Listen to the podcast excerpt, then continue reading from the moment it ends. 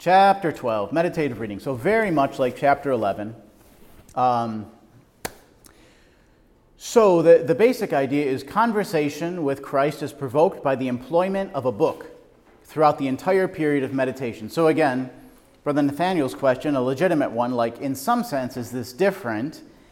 And in one way, we would say no, because you're using a text, you're using that to sort of help to spark a conversation, but it's the amount that the text is used and the manner that it's used that's different, right? But so otherwise, it's, it's very similar. Um, so meditative reading, instead of the, uh, blah, blah, blah, so you're using a book. And I loved that, I, I love this one. St. Teresa of Avila's faithful disciple, St. Francis of Sales, this is page 67, takes a cue from St. Teresa in one of his extant letters by offering similar advice. Touching meditation, I pray you not to distress yourself if sometimes, and even very often, there's humanity right there. I love Francis de Sales. Okay. And even very often, you do not find consolation in it. Go quietly on, with humility and patience, not on this account doing violence to your spirit. Use your books when you find your soul weary, that is to say, read a little and then meditate. Then read again a little and meditate until the end of your half hour. Mother Teresa thus acted in the beginning and said that she found it a very good plan for herself. And I love this last sentence. And since we are speaking in confidence, I will add that I have also tried it myself and found it good for me. Doctor of the Church, there you go. So, you know, and I love that, right? So Jispens were speaking in confidence, and then the person published the letter to the entire world. but so in any case, but so there, you know, so there it is. Francis de Sales, great teacher in the spiritual life, says, I too uh, find this helpful. And St. Teresa of Avila has found this helpful. And so we ought not to be ashamed if, if at times we, we also might do something um, along these lines. And so, just to, to sort of specify, this book kind of touches on three sorts of reading, right? There's three kinds of reading that, that this book sort of uh, speaks of. Obviously, there's, there's other kinds of reading, but it speaks of spiritual reading, which we use to sort of nourish our intellect and, and our understanding so that when we go to prayer, we have a greater, um, there's a greater richness that we enter into prayer with and understanding, right? That will be touched on, on on page 115. There's the reading for meditation, which we covered earlier, meaning in the normal format of reading something and then setting it aside to help us with the consideration. Then there's this chapter. And so, and the basic idea is just what Francis de Sales said. You read a little, and that helps you to have that conversation with Christ, right?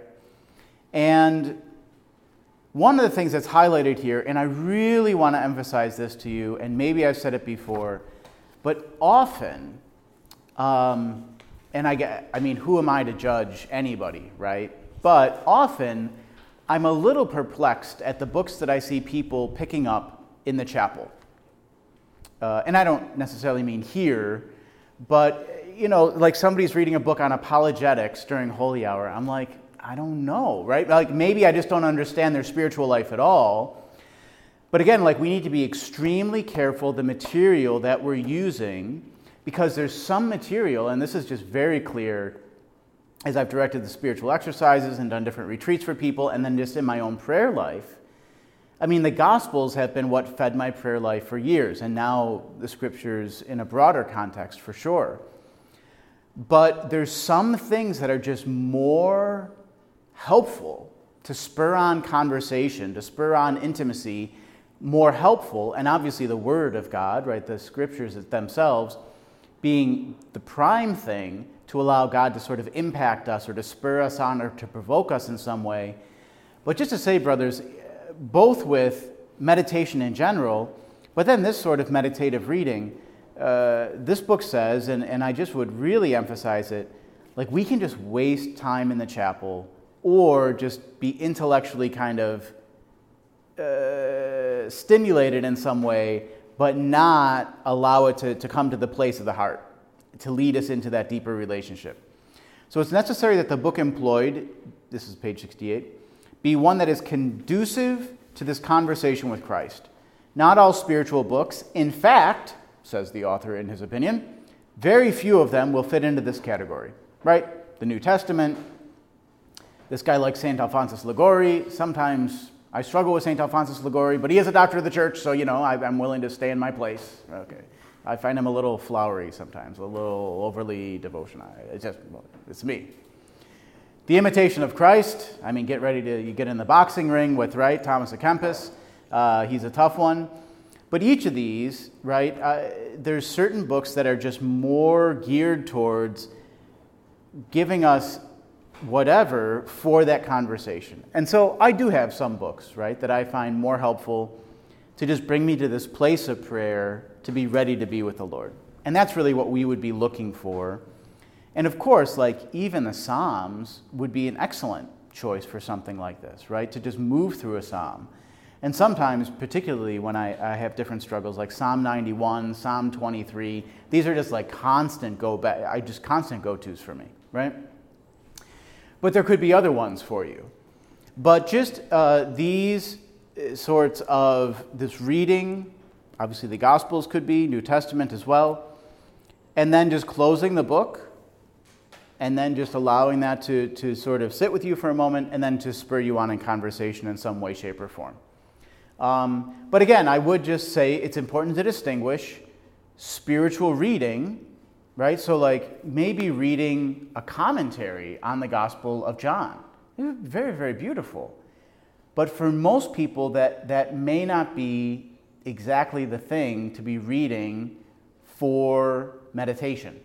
Right? Um, and again, there could be some wiggle room in there, but we just need to be careful. We need to be careful.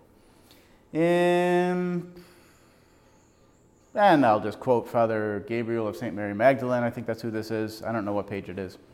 We must be on our guard, however, not to change meditation into mere reading. Prayer should remain at least meditative reading, during which we pause from time to time to make affections and resolutions. Then reading itself becomes an instrument and aid to our conversation with God. So, that's pretty much what I have to say about that. You know, so those are just two, two other things. Any questions, comments?